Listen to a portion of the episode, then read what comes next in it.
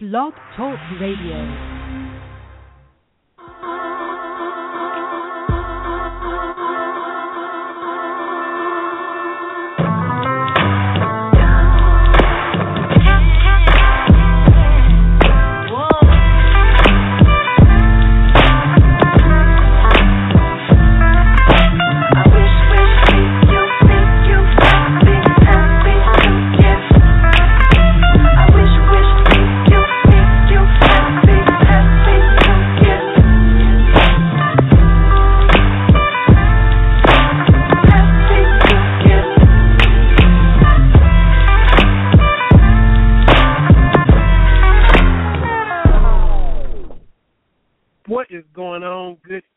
Everybody. Vinny Hardy here for another edition of Cat Talk with Vinny and Terry. I'm outside of Knoxville. My man Terry Toles Brown is in Louisville, the largest city in our home state of Kentucky. Got a ton of stuff to talk about. Oh, it's just loaded TB. We got another fun show. Appreciate everybody listening. How you doing this evening, man? Let me turn your mic on. My bad. You got me now. I had you. Yeah, I got you. My fault. Oh, not a problem. But uh, I'm doing good. It's finally fall as we look uh toward October, and uh so I'm doing pretty good right now. Good deal. Good deal. It is raining cats and dogs down here right now. A little thunderstorm rolling in. It's rain now, but it might be some rumbling and thundering that you hear in the background as we do the show. So uh yeah, we'll see how that how that goes. It is fall now, but hopefully it doesn't start knocking all the leaves off before they get a chance to to get bold and bright and orange and yellow and red. no, I understand how that goes, but you're right. We got a lot of ground to uh cover tonight. Most definitely, and we're gonna hit it all. We're gonna hit, of course, uh Kentucky football Saturday uh, gonna get a ton of your experiences since you were there in the box. Got to get to the women's soccer and volleyball. We're gonna get all that updated as we always do. Uh, got NFL stuff to talk about. We got individual players on the Kentucky football team to talk about. Uh, but as we know, now that Missouri's in the rearview mirror, the next opponent will be the Eastern Kentucky Colonels. Uh, there's a lot of knuckleheadedness that went on, you know, in the off season between these two squads. Uh, it was well documented, um, and you just wanted this game to get played and, and stay civil and not get, you know, stupid stuff going on. Just get to the game and play the game without all this foolishness but it's taken a sad turn even before that game. Uh, sad development with the passing of Joseph Kramer, who uh, was a defensive lineman for Eastern Kentucky, transferred there. So that just kind of, you know, just just a sad situation for the whole, uh, both schools and definitely for Eastern Kentucky uh, and everybody involved with their team and school and faculty and, and everything involved with the Colonels. Yeah, it's uh, uh, definitely going to be a, a somber start to the game. Uh, it's sad when when anyone loses their life, particularly a, a young man seemingly had his whole life ahead of him. So uh, I understand they're going to have a moment uh, before the game gets started uh, on Saturday. Uh, a nice gesture from the University of Kentucky. Uh, but once the game gets played, I don't think there will be a lot of carryover from some of the foolishness that took place during the off season between the Colonels and the Wildcats. I think Coach Stoops and company and his staff have his have the Wildcats kind of dialed in to we just need to handle our business. And I kind of lean to the side of thinking that nothing was going to happen anyway. Uh, but now unfortunately, with the passing of, of Kramer, definitely not now. Uh, Eastern will be coming in with him on their minds, uh, no doubt rallying and, and, dedicating the game to him for some of them or all of them. Um, and like I said, Kentucky's reached out. You know, Coach Stoops and his call-in show Monday had reached out to Coach Hood for Eastern Kentucky. Uh, they had kind of played phone tag, but you know, definitely wanting to let him know that UK um, extended their condolences to Eastern. So um, I definitely don't think it'll be anything ridiculous now happening out of the context ridiculous uh, as far as carryover is concerned. Uh, he transferred Joseph Kramer, that is, from UTEP, and he was from Kettering, Ohio. So I'm gonna I'm gonna just step on a big limb and say that you and the lovely Mrs. TB are definitely familiar with that area of the country. Her being from Cincy. Yes, and that's a that's a football. Uh, I keep telling people the difference between Ohio high school football and, and Kentucky football. It's it's night and day. It's east to west. I mean, it's just totally different. So it's a football hotbed, and uh, so you know the young man's coming from a, a good football background. And definitely, like I said, sad to see that happen.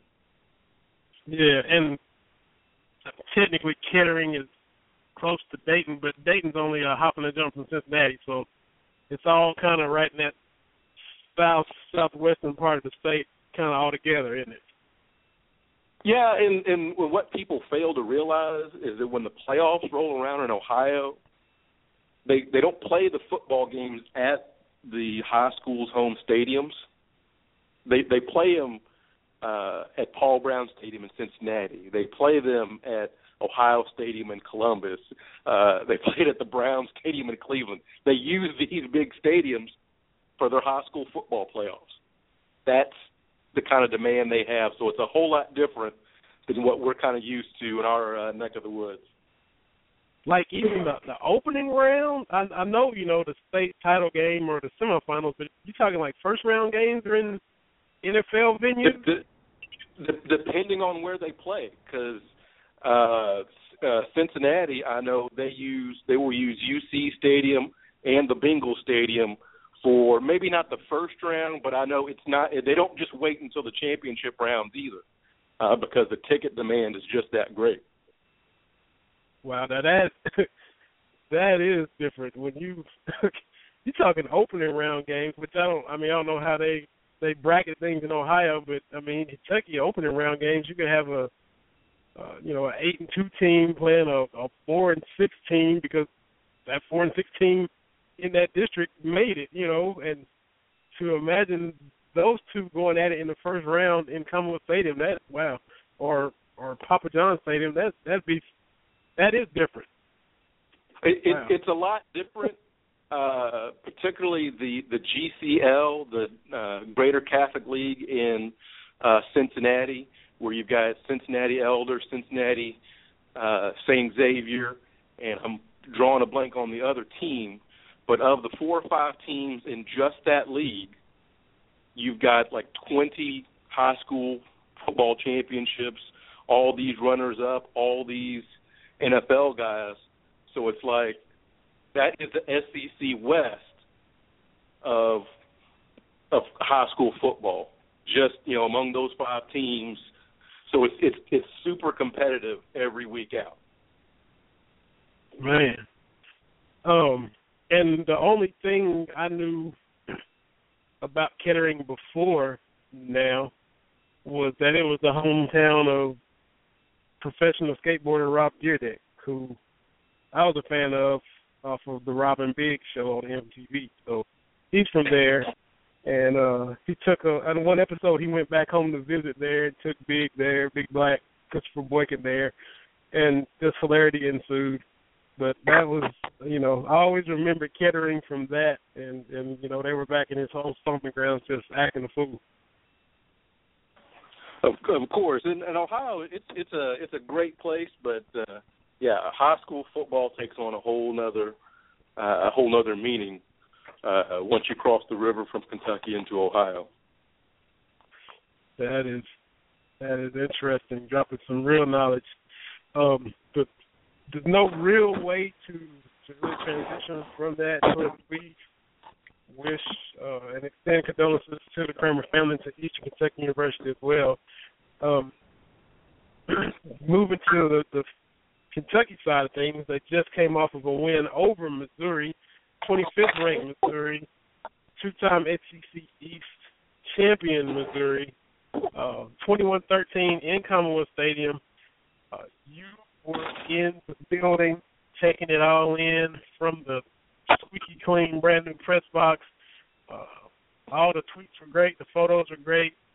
The write up about it on Wildcat Station was great. So I mean, uh, got to just get all your perspective on everything. Uh, and I, if I have a question that just hits me throughout the show about it, I'm, I'm gonna ask you about whatever you experienced. And uh, glad you got to go, and it looked like you had a great time and a great view. But man, we just got to get your thoughts on how everything went Saturday. Uh, yeah. Well, first things first. The the new Commonwealth Stadium, uh, as they're calling it, it is fantastic. Uh, as I do when I'm covering the games, I get there early because I want to try to take in as much as I can of the experience. And you can tell, you know, usually when they say, "Oh, we've just upgraded something," you can't really tell the difference. But from the first time you walk in, you can tell there's a, a world of difference between old Commonwealth and new Commonwealth Stadium. Uh, the press box, it is it is fantastic. It's bigger. It is more accommodating, so they can get more folks in. Um, the food's a little bit better, although they still have the free ice cream, which is always the best perk of covering a game is you get the free ice cream. Because uh, I had two dreamsicles and an ice cream sandwich, so you know I had to do it like that.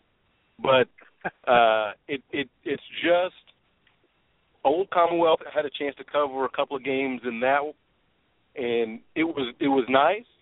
But this this is this is better. This is at every little media station. You've got uh, where you can you've got two outlets to plug up your equipment. It's got a USB charger adapt. I mean, it's just it's everything you could want uh, to cover the team. So that that aspect of it was was great. Uh, got to see a lot of our friends, Kyle Tucker of the Courier Journal.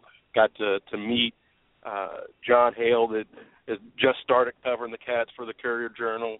Our good friend Freddie Maggard uh, was there. Got to meet him face to face, and he told me to tell you that you need to come uh, to a game. Uh, so that was nice. but, but once the game started, and you know, as my dad used to say, you can clean up the outside of the house, but if the inside is still clean this up, still still crappy, it's still going to be crappy. So we had to see what the guys were going to do on the field. We know that against Missouri, I mean, I'm sorry, not against Missouri, but against Florida, had a chance to win, didn't win. You know, we've covered that. So it's going to be a thing. And uh, how would they bounce back? And and their bounce back was was what we were looking for. Uh, they they played well, and the one thing, and I actually shared this with Big Blue Views on Monday. My takeaway was there wasn't anything gimmicky about the win. When you look at the win against Missouri, they just lined up and they out executed Missouri. That's there was no fluke plays, there was no turnovers. It was just the Wildcat defense uh, just buckling down. When you look and you say, "Oh, they only gave up 14 to Florida, 13 to Missouri," that's a pretty good defense for the unit we thought was going to be the weak spot of the team. And after a week of folks really getting down on Patrick Towles and the pro Barker crowd, uh, really getting a lot more vocal, Towles did a lot on Saturday night to uh, to silence those critics against statistically the toughest defense in the SEC to that point. Patrick Towles was accurate. He kept a lot of plays alive uh, with his feet. So, and, and he he led the team like you want your you know your second year starter to do it. Uh, I think what really kind of said this is not your same old Kentucky. They had a big play called back in the second quarter. They went from it would have been first and ten deep inside Missouri 29 at their own 10 yard line. Old Kentucky just says, let's give our punter some room. New Kentucky, they're throwing the ball downfield, they're being bold with their play calling, and they end up scoring a touchdown on that drive. That's when a lot of folks in the press box kind of said, "Whoa, this this is different. This is new. This is good. We like this." And and that's the way the play call was, and something that uh, Coach Stoops uh, addressed in his post game press conference was Kentucky's ability to run the ball and get first downs when they need to get first downs. He said that's the sign of a good team. The defense, they held Missouri, and the offense was able to come in with JoJo Kemp, get those first downs, and and and get to that victory formation. And when you look at the close games that they've had, which all of them have been close this year, they've been able to close them out. I mean, except for Florida. But this is a game. This is this is how you want them to win. It's not gimmicky. It's just line them up and, and being better than the opponent, and that's my takeaway from uh, from the game. Yeah, and it was. um I think Freddie Maggard said it on Monday when he was on with Tom Leach during his, his Monday morning quarterback show. He said Kentucky out Missouri Missouri. You know, Missouri just likes to grind and keep it close and then do what they have to do in the fourth quarter and before you know it they pulled out a win that like you know how do they do that? And they've done that ever since they've been in the SEC uh, won the East twice uh, had an 11 game conference road streak going that was snapped. Um, Kentucky's first win over a ranked team since 2010 when they beat South Carolina. Um, Freddie said it was kind of the, like the closest blowout he ever saw because you had AJ Stamps who had a pick six that was uh, erased due to a uh, has an interference call. Uh, Cody Quinn dropped a potential pick six, so possibly could have been a couple more scores. You know, it could have been a, a a lot more breathing room than the eight points. But like you said, Kentucky did what they had to do um, to close out the game, to uh, not let it slip away, to be down seven to nothing and not fold. You know, the same way against South Carolina, get down seven to nothing, they roared back. Same thing. Um, after getting down seven nothing to Missouri, they outscored them twenty-one to six the rest of the way. Uh, and I still you think the defense is farther ahead than a lot expected. Everybody just knew the offense would, you know, have to win shootouts, have to go toe to toe to help the defense along. But this defense has just been stout from the get go. Uh, the way they pursue the ball, the way they make plays collectively, um, the option play that Missouri tried to run, they got strung out. Uh, the play J.D. Harmon made against South Carolina, going sideline to sideline, you know, plays like that that we we wouldn't see finished off. Um, and we kind of saw it in Mark Stoops' first year. I think it was the game at Mississippi State where guys were in position to get off the field and just didn't make the tackle. Now they're getting there and making the tackle. So schematically, Coach Stoops is doing work. DJ Eliot is doing work, and now you know we got players and personnel that can, can execute it and finish it off. Um, but you know, the offense this time, like you said, Pat Towles um, the scramble that he had to tie it up, and when you alluded to it, uh, plays that led up to that drive of Kentucky scoring. I think when he when he tucked it and ran and and punched it into the end zone, personally, I think that kind of loosened him up. It, it gave him that little swag that we saw, you know, that Patty Ice that we came to know last year when he had it rolling in the first part of the year. Uh, that's who we saw the rest of the game. Know, 21 for 29. You talk about how accurate he was. I mean, you, you know, you can't do much better than that. And you know, that wasn't originally meant to be a scramble. You know, he was looking to pass, didn't have anything, tucked it and ran and made some cuts and went across the field. And you know, we know what a good runner he is. And then from then on, you know, he was locked in. He had that swag. He didn't have the kind of uh, frightened look in his eye that we sometimes kind of seen, or the little body language that's kind of shaky.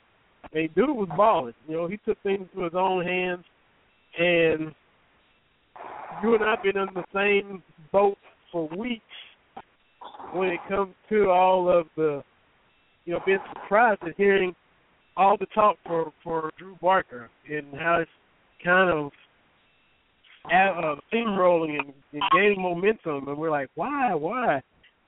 Now, you know, Patty Ice kind of put that to rest again. You know, uh, we probably will see Drew against EKU, but the fruit, you know, bring out Drew, start Drew, bench Towles. We shouldn't be hearing about that for a, a few weeks. Yeah, and and not to not to kind of jump too far ahead, but a lot of folks uh, when Kentucky had the ball at the end of the second half with you know a minute or so when they were driving and they kind of ran out the clock and a lot of uh, Commonwealth Stadium booed because uh, I guess they were wanting the Cats to take some chances. I mean, that was the smart play. Uh, I was able to talk to, to Freddie Maggard at the time. He said that's what that's a smart play because in those type of situations, that's that's when the Missouri defense that's that's when they make their head. That's when they they they pounce and they force you to make a mistake when you're just trying to you know get off the field and that kind of thing. So uh, the team, the coaches, they did what you want to see your team do. They were able to flip the field on Missouri a lot. You know, they were driving the ball out to midfield, and if it stalled, they were punting and pinning Missouri back. Landon Foster looked fantastic, and and they looked like an SEC football team. And again, you know, looking looking ahead a little bit, looking past Eastern, you know, four and one with a, you know, not so spectacular Auburn coming to town on that Thursday. I mean, that that's that's a that's that's pretty good right there. So I like the way the team I like where the team is right now. They've got players, they've got receiving corps. These are big, strong, physical guys. Uh, I mean, this is an SEC team that we're watching, and we're seeing that on the field.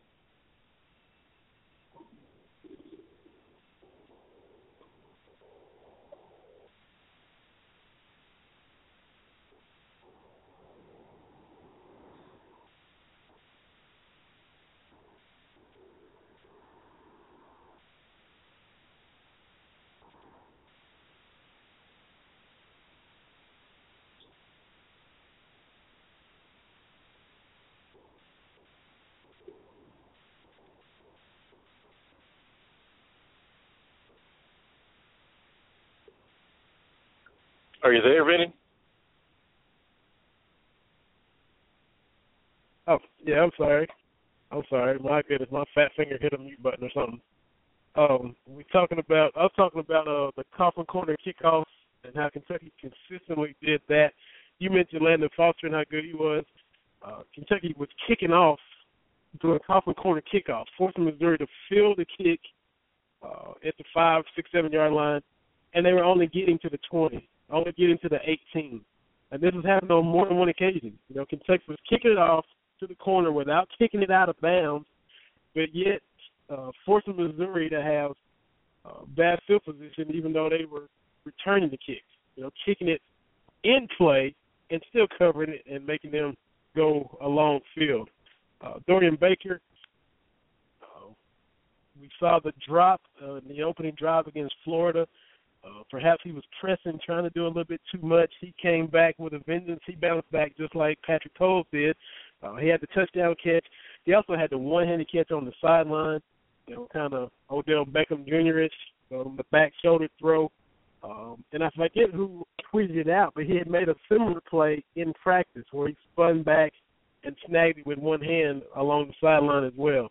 Uh, so he bounced back. Patrick bounced back as well. Um, and like I said, the defense has just been been balling out as a unit all season long. And, and, and you know, I keep saying this, but I, I, it, it's nothing gimmicky with what they're doing. It's just getting good players and coaching them up. That is uh, the recipe.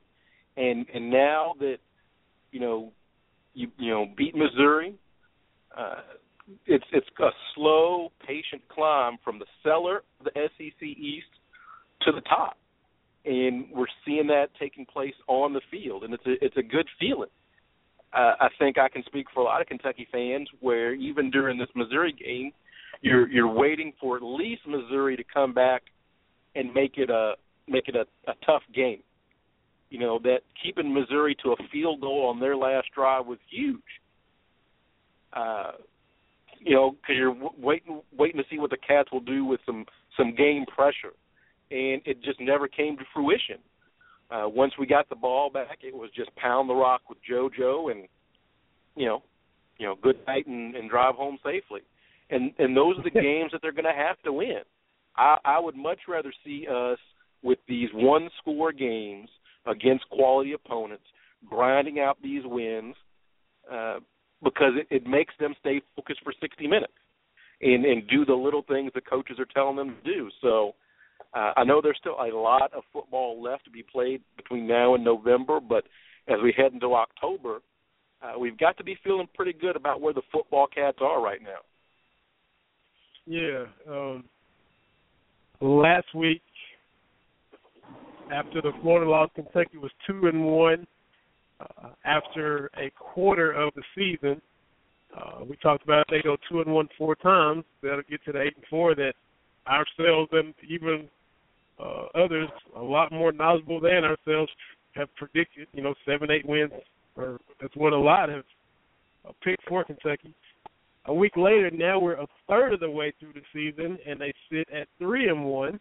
Um, and you know, we try not to speculate and look ahead. Uh, and of course, the players and coaches aren't. You know, Mark Mark Stoops isn't going to let that happen for the players. But Auburn isn't the uh, dynamic SEC West winner that every you know champ that everybody kind of crowned them to be. They're picked to win the West. They're struggling everywhere. Uh, we'll get into that. We'll get into some of these other SEC teams and games and uh, games that aren't as daunting on paper as we thought they would be back in the summer when we were, you know, looking ahead to what the football season will bring about. Um, so, like you said, you know, it's still a long way to go, but you gotta like where you are at this point. Yeah, and, and I don't see, I don't see us having that that second half swoon like we did last year. You know, we're going to look back and say, okay, how do we even get to to five and one?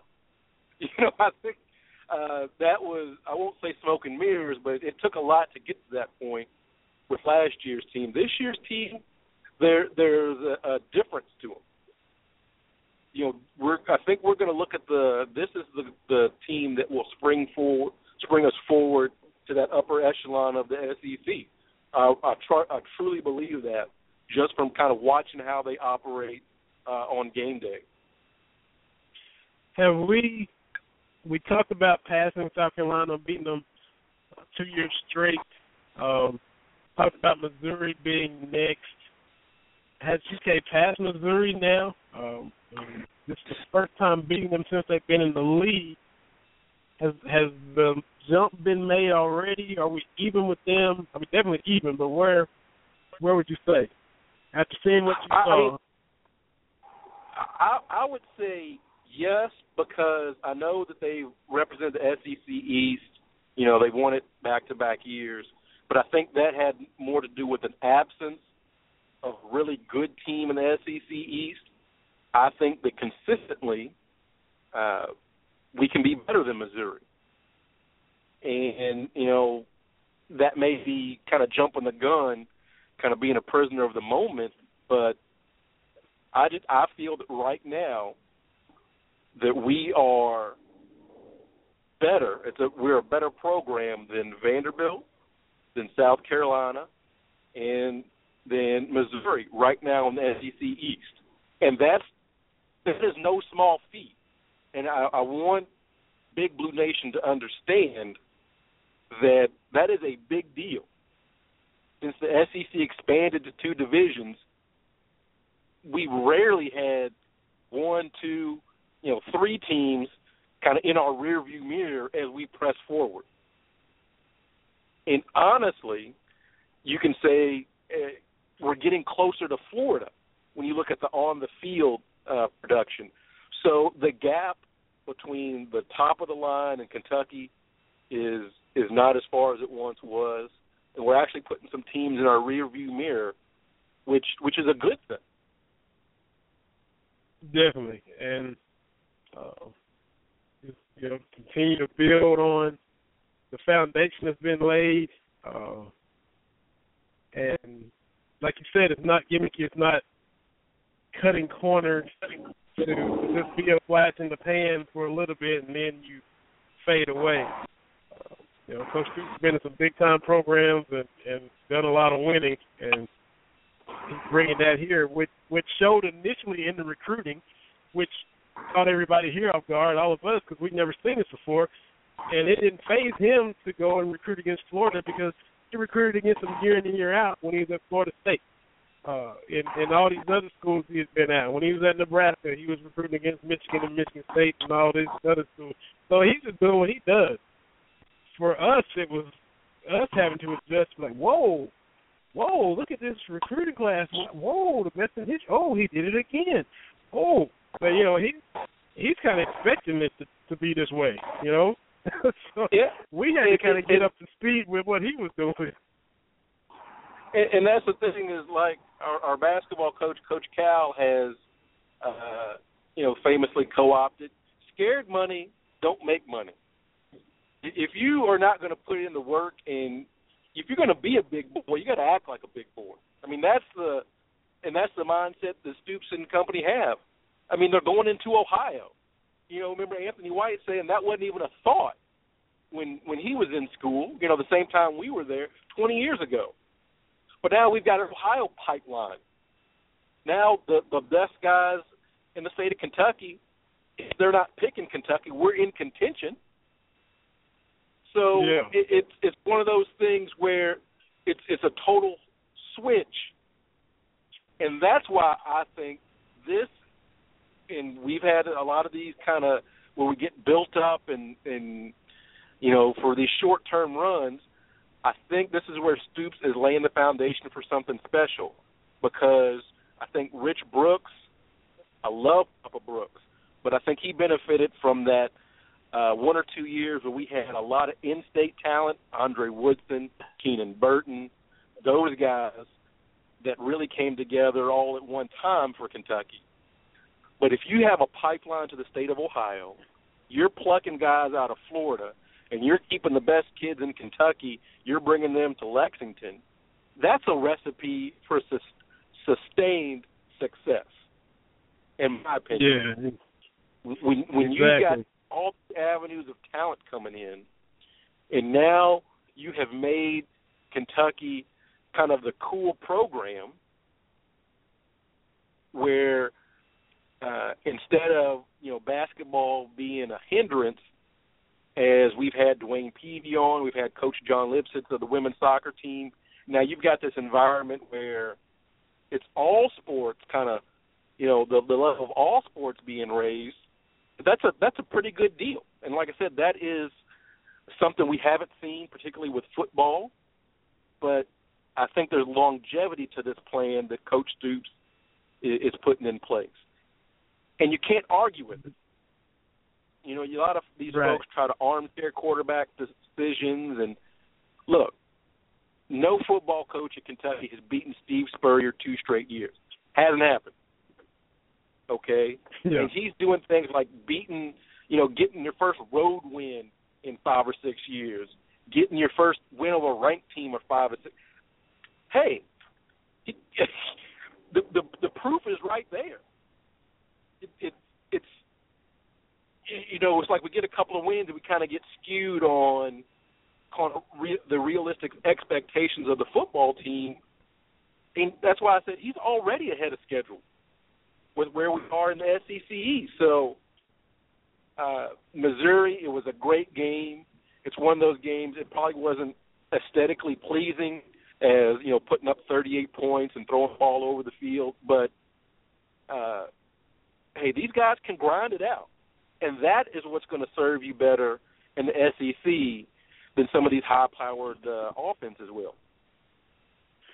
Absolutely, um, and like you said, you know, in contention for in-state guys, if you even if you don't get them, that you know, Dave, uh, Damien Harris went to Alabama, but then you bounce back and you get a Drake Jackson, a Landon Young, a Devontae Robinson from within the state of Kentucky, pop up to Ohio and get Russ Yeast, son of former UK receiver Craig Yeast. So uh, stuff like that, you know, not cutting corners.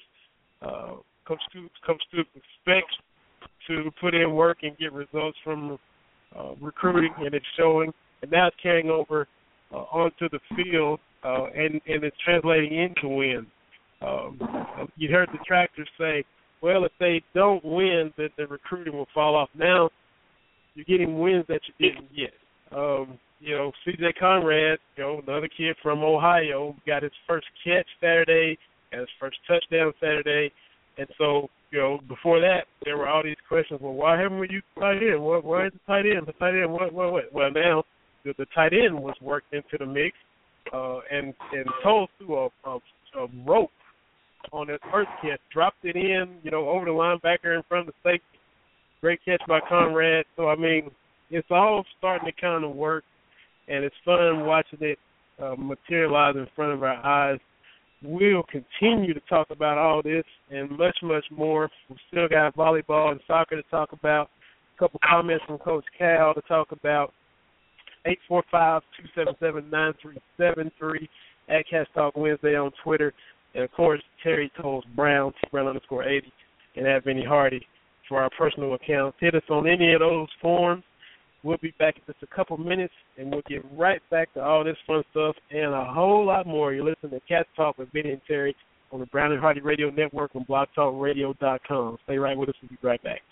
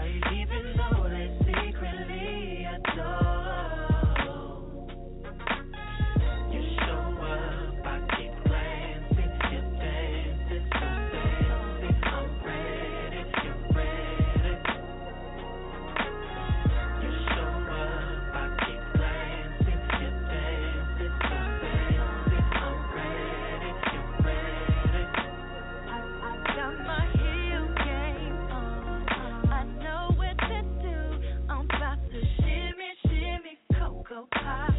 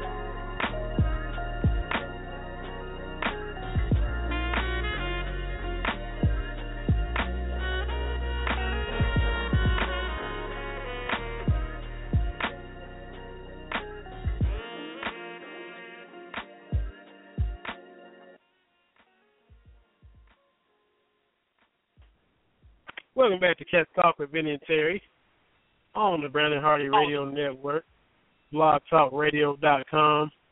Had a fun show talking about Kentucky win, victory over Missouri, and the continued quest for respect within the SEC.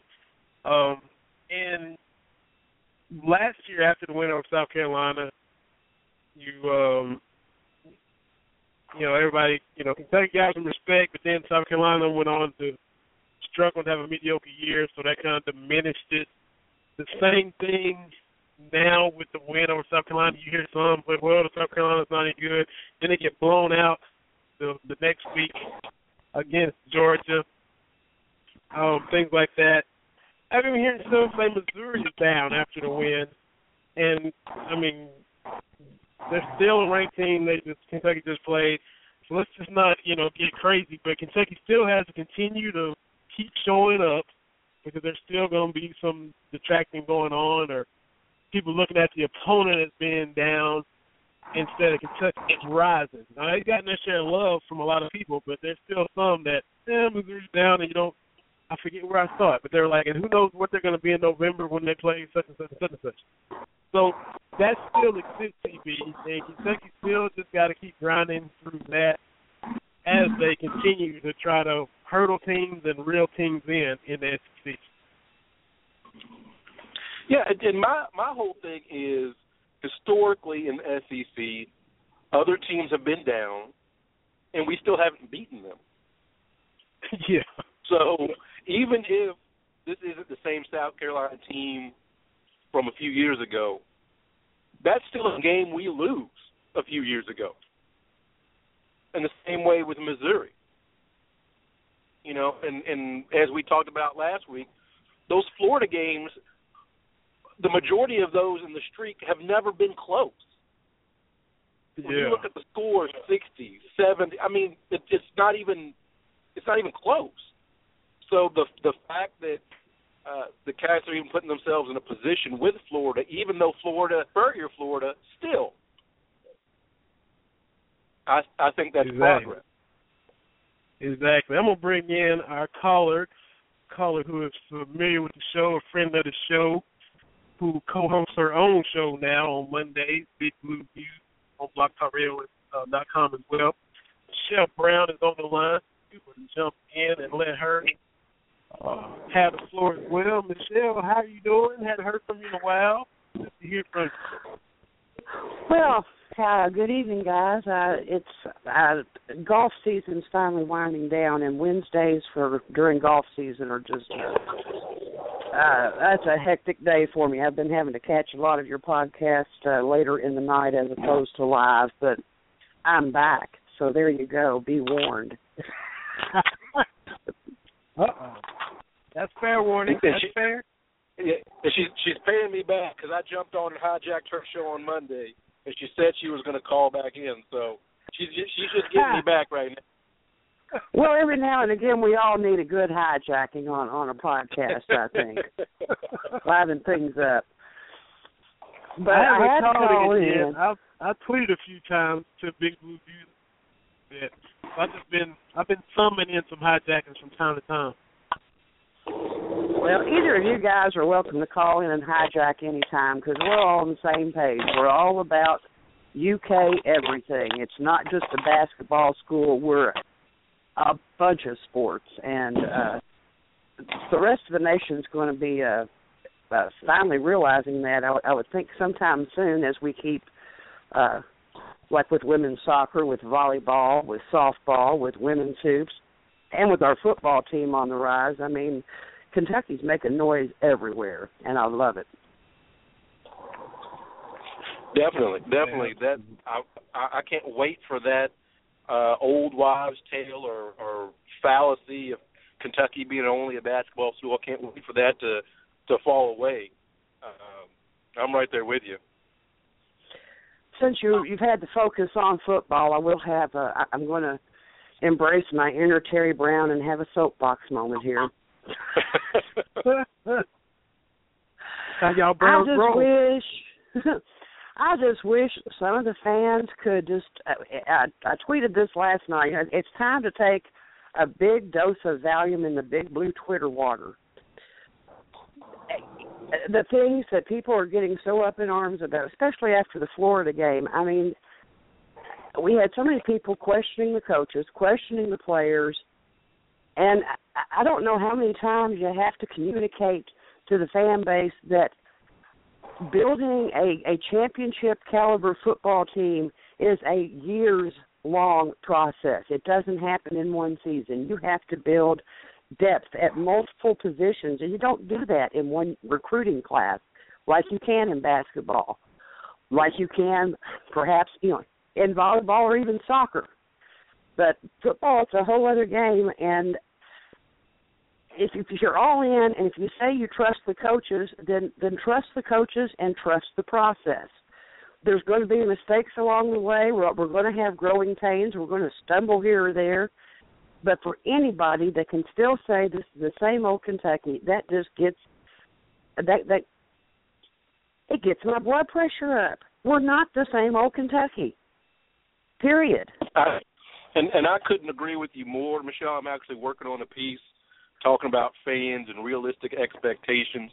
Uh, I know folks that follow me saw I went on a little Twitter rant about that last night.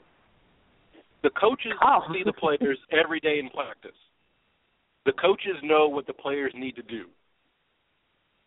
So I'm not going to criticize the coaches for playing somebody over somebody else because they know.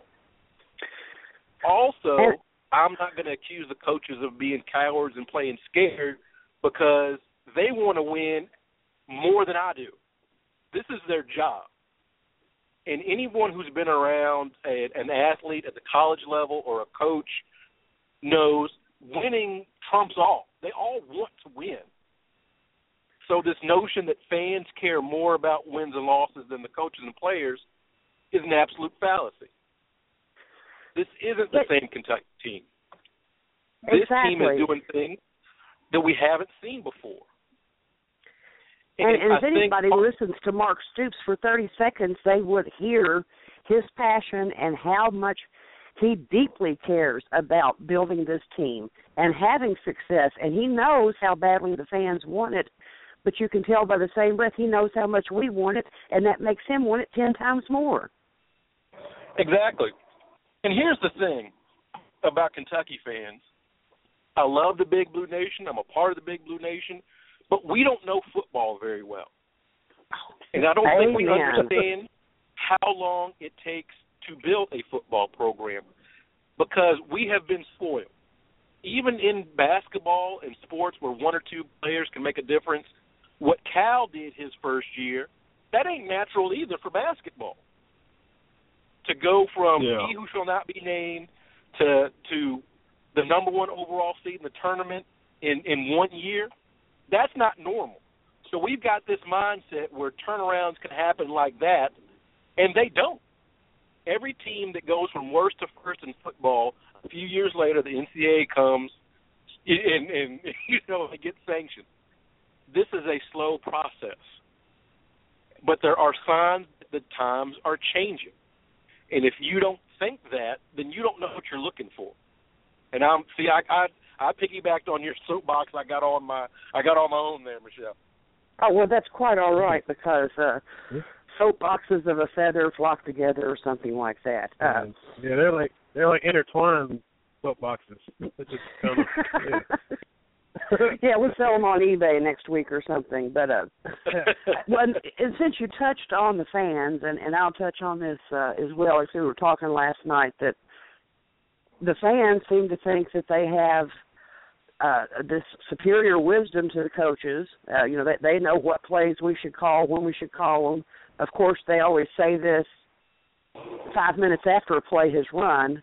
You know, they they do that with the ultimate wisdom of uh, uh hindsight. So uh, I, don't think that Mitch Barnhart was on uh, was knocking on their doors when he had uh, to look for a head football coach.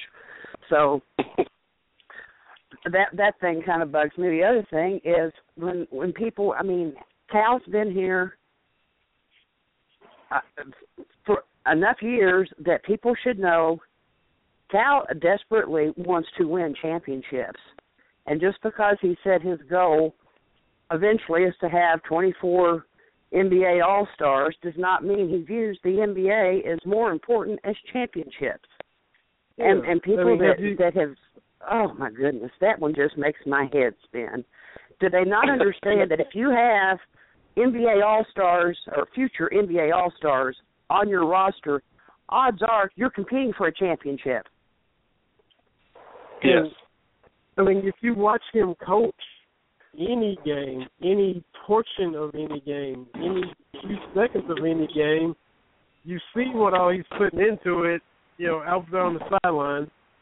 At the in the tournament, before he had hip surgery, he was still hobbling and gimping around and and still gyrating too much on somebody on for somebody who needs hip surgery. Uh, shouldn't have been moving around like he was. So just because he said that, I, I, the fact that people did get all torn about that, it never made sense. It's all it's all like hindsight stuff, you know. Don't even. He said it, you know, big deal. Same thing with this, this deal about, uh, you know, he stuck with the twins instead of playing Ulis and Booker. That that's nothing for me to even get riled up about either. It's just another hindsight story that we're just looking back to the Wisconsin game. I mean, he made some comments about it, but you know, it's don't to and, and for that people either. to think, you know, for people to think that that doesn't eat at him. I mean, he'll still go back to the championship game when he was the coach at Memphis. You Yeah. know, I mean, those little things, the lost opportunities, they eat at him. It doesn't mean he doesn't care. And I, I disagree with the people that said that he threw the Harrison twins under the bus. I, I thought I took it exactly the opposite. He said he left them out of loyalty, and he said he bases loyalty on past results, and that is that those two players real, literally drug the team into the Final Four in 2014, and those two kids, under an unbelievable amount of scrutiny and criticism, not only from the national media, but my goodness, from some of the Big Blue Nation, which is just like almost embarrassing to me. And what he was saying, he he had their backs the whole time, and it was because they had always been able to perform in crunch time. That was the previous results he based his loyalty on. This was one time the shots didn't fall that had fallen in the 38 previous games. Yeah, and, and and piggyback on that, I had this conversation with some friends of mine after 2014. After you know Aaron Harrison's shots, after his exploits, and after Andrew had helped will that team to uh, that NCAA runner-up. And I'm saying to myself and my buddies, I said, you know, the time will come in crunch time where the Harrisons are going to make a mistake you know, it, it's it's. I think it's, it's it was fallacy to believe that they would play 12 NCAA tournament games without a mistake.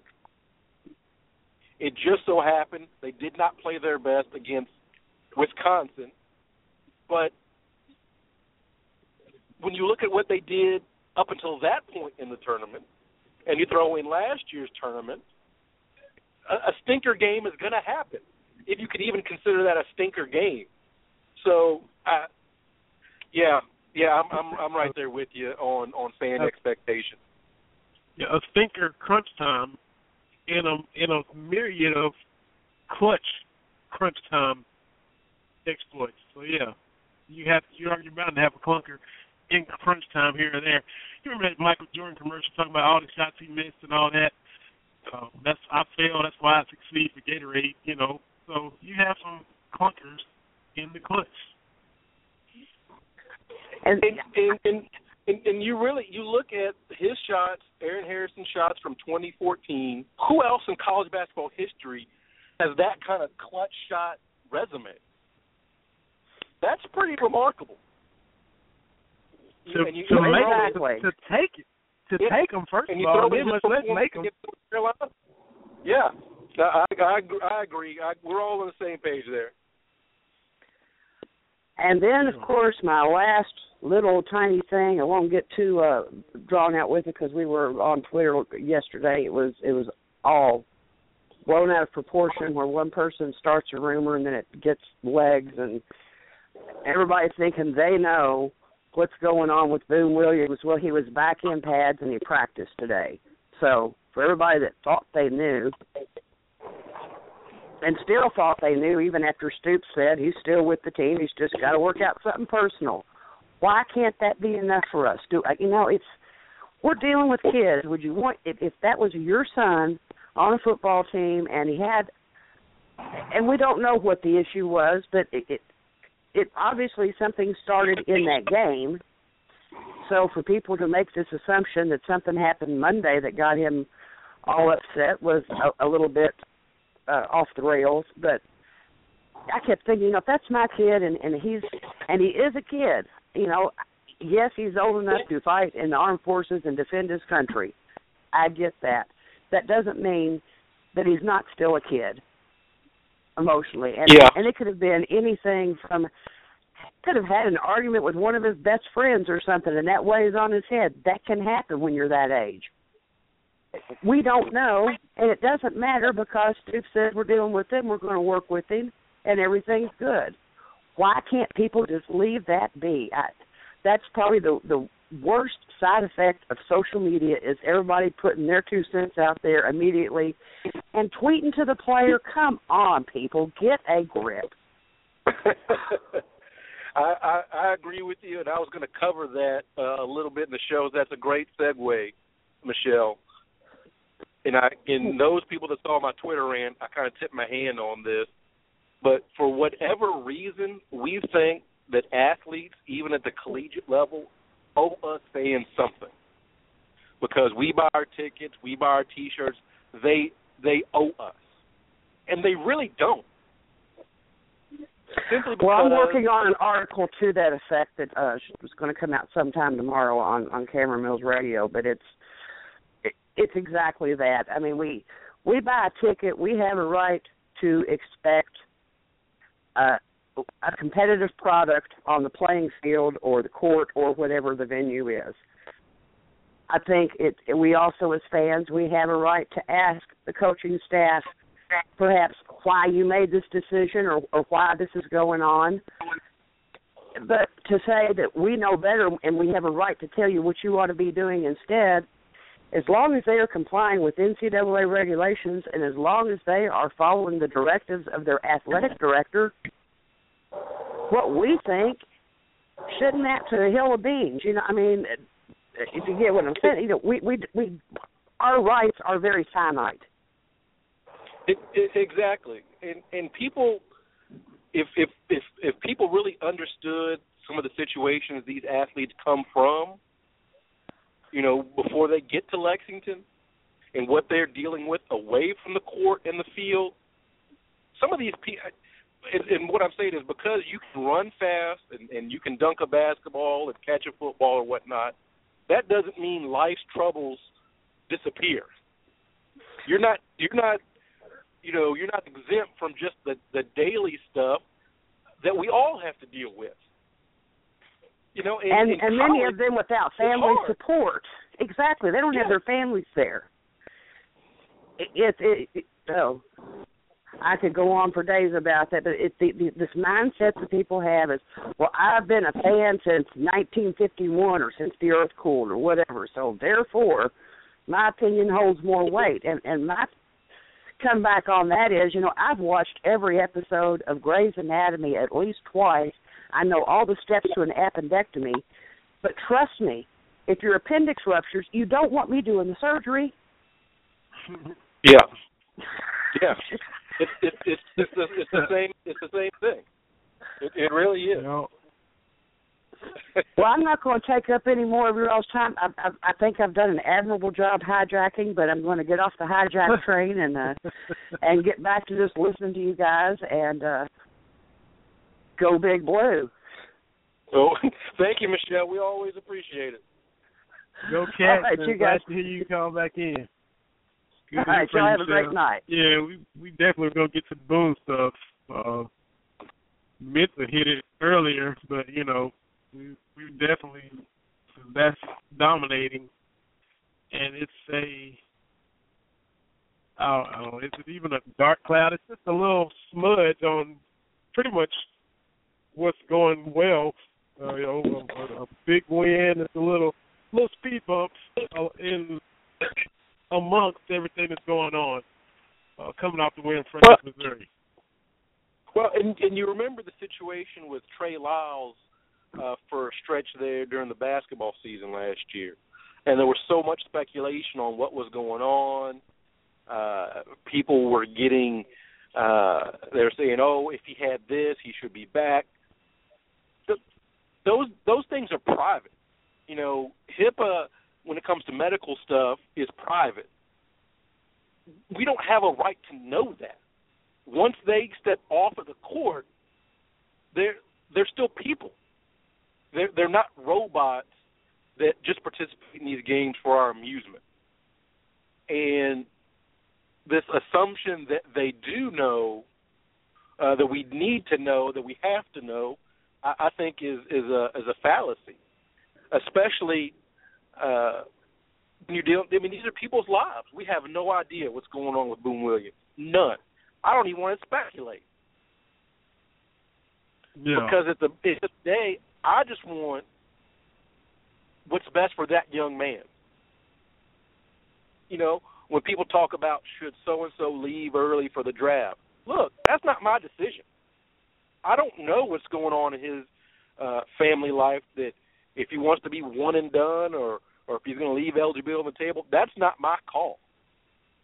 I unfortunately I never had to make that decision. I had to go to college and stay. You know, I didn't have that opportunity.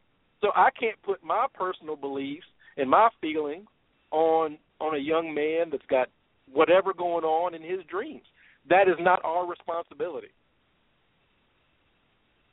Yeah, and uh, uh, like I said, you know, gotta let uh, whatever it is get taken care of, uh, in however manner it needs to be taken care of and dealt with. Um, he's got the support of the coaches. Uh, Chad Scott, Coach Stoops, all are there in the corner, and when it is resolved, you know, well, you know, he'll give it back when everything's taken care of. So, um, you know, he he hadn't let the team. Coach Stoops had to have an impromptu media session just because all this stuff kind of just blew up and, and got legs and took off and and all that. So, um, you know, he if he's not there against Eastern, maybe he'll be back later. Maybe he'll be back later, later. We'll just see what happens. But you know, uh, first and foremost is whatever's going on with him. Because nothing else is going to get better until that gets better. Yeah, I I just want what's best for for this young man. I mean, whatever that whatever that is, whatever he and his family feel, that's my only concern. Uh, and, and another thing uh, uh, about us fans, and uh, I don't know, like I said, I keep going back because I had a little bit of a Twitter rant, covered a lot of stuff, but when it comes to football, I think that the Madden football games and the the EA Sports and they used to have college football games have kind of skewed our understanding of football and how games are called. And we think that you can just call up a certain play and it's going to get you a touchdown every time. Well, that doesn't work in real football. And in in real football, coaches use one play, you know, use the action from one play to set up, you know, a play down the road. There's more nuance to it than uh, what the average fan understands. You know, a lot of folks saying, "Oh, you know, hit the tight end, hit the tight end, hit the tight end," but it, it depends on how they're defending it.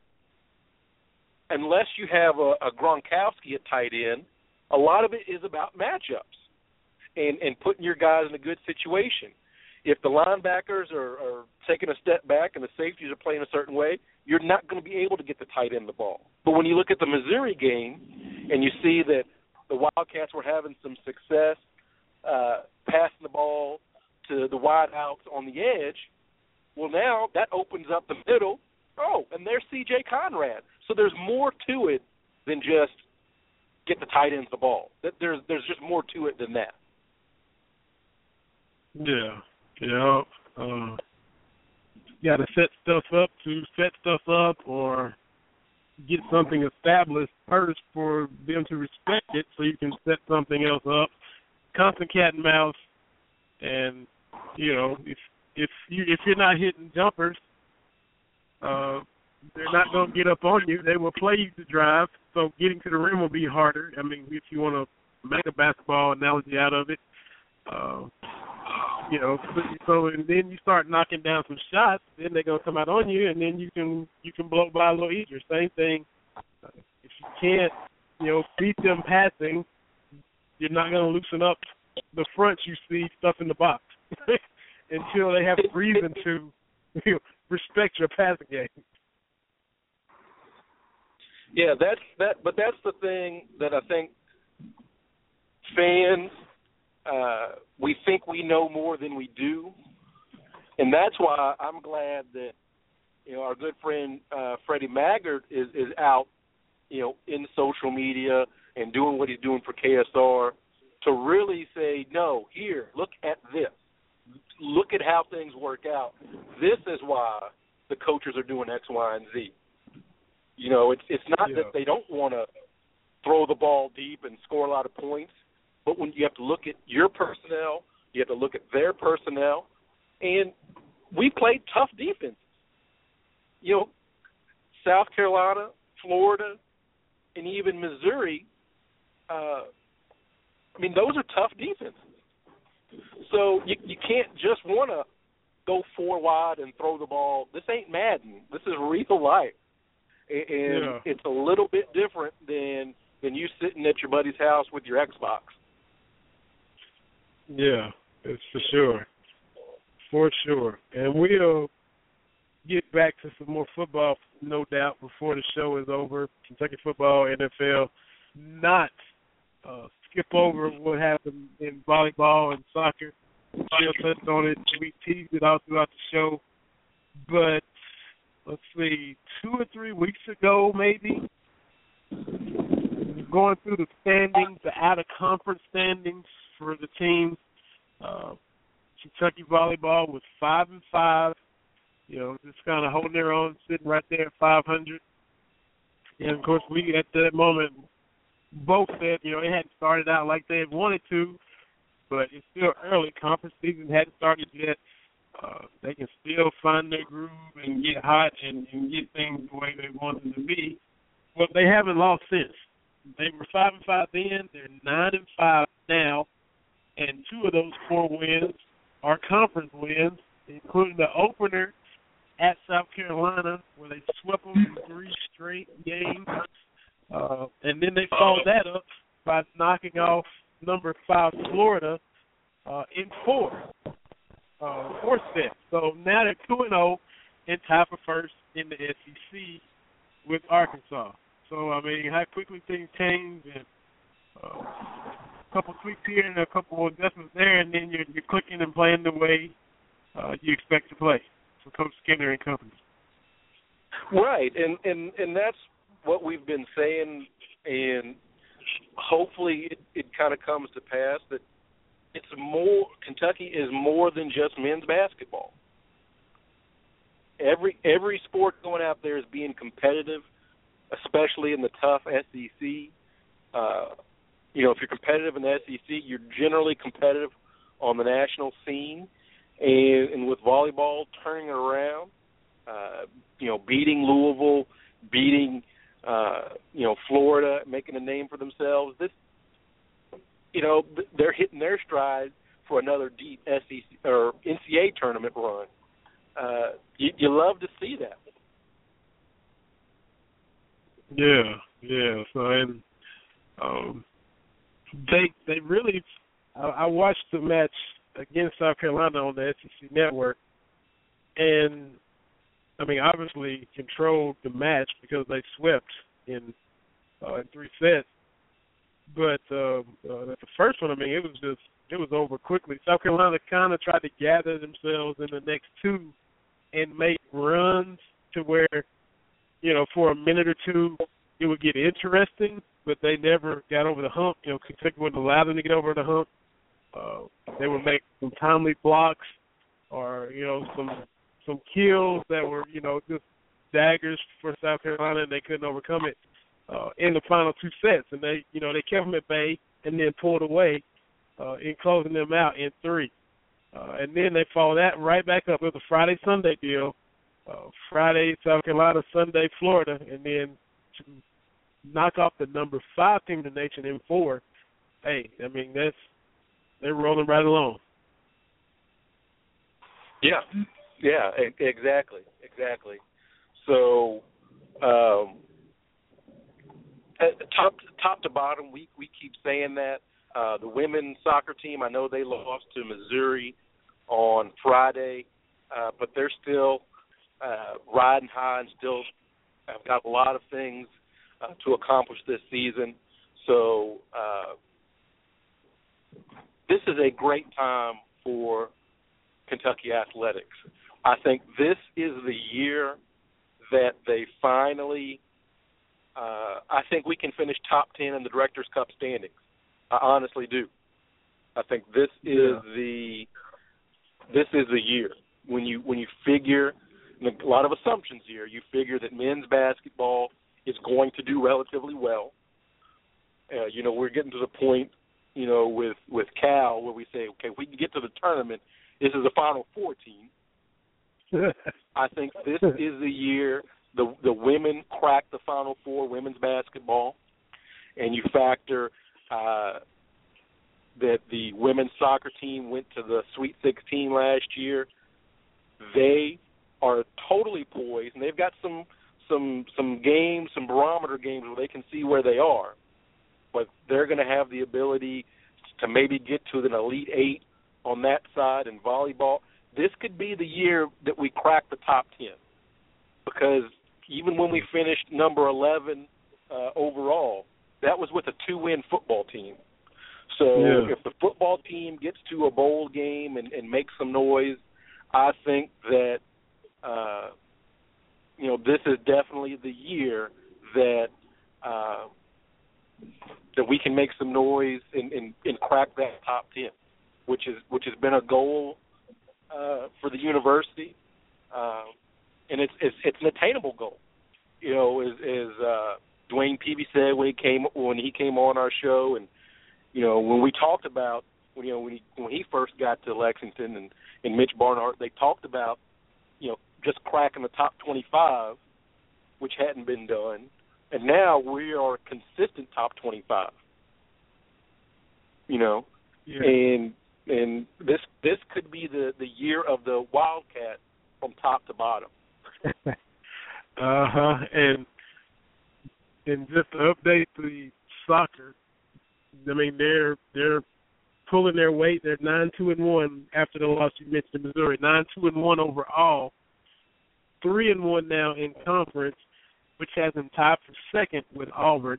Uh, South Carolina sits atop the SEC at four zero oh right now, but there they are, right there in the thick of things, and they're going to be, you know, a factor all year long. They're going to be contending, and and actually they'll be a target you know, all year long. You know, they're not going to sneak up on anybody uh, like they may have last year.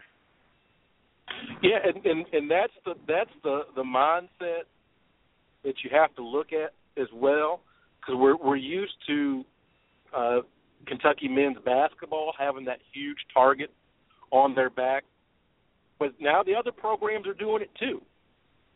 You know that it's it's not it, it, it was one thing to kind of come out of nowhere, but now once you've established yourself, now you've got uh, now you've got other teams gunning for you. Now you're the being the chasee instead of the chaser. So it's a it's a different mindset. And Coach Jon has talked about that uh, with the women's soccer program. You know, once you have a little bit of success, then it's like, okay, you know, when when teams come to Lexington or when the Wildcats come to town, it's it's a big deal.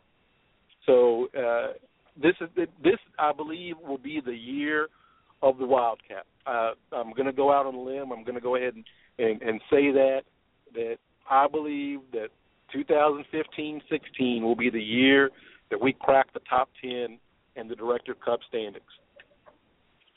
It it's all setting up for that to happen.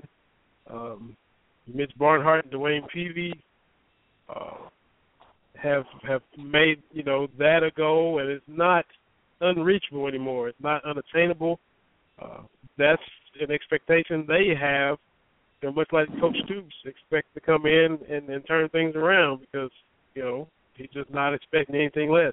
Same thing with the athletic department as a whole. They hey, they they're going for that. You know, so uh, and it's been a, a focal point for some time. Know, despite all well, the progress they've made thus far, you know they're they're not just proud of that to say, okay, we're good. They're still aiming higher.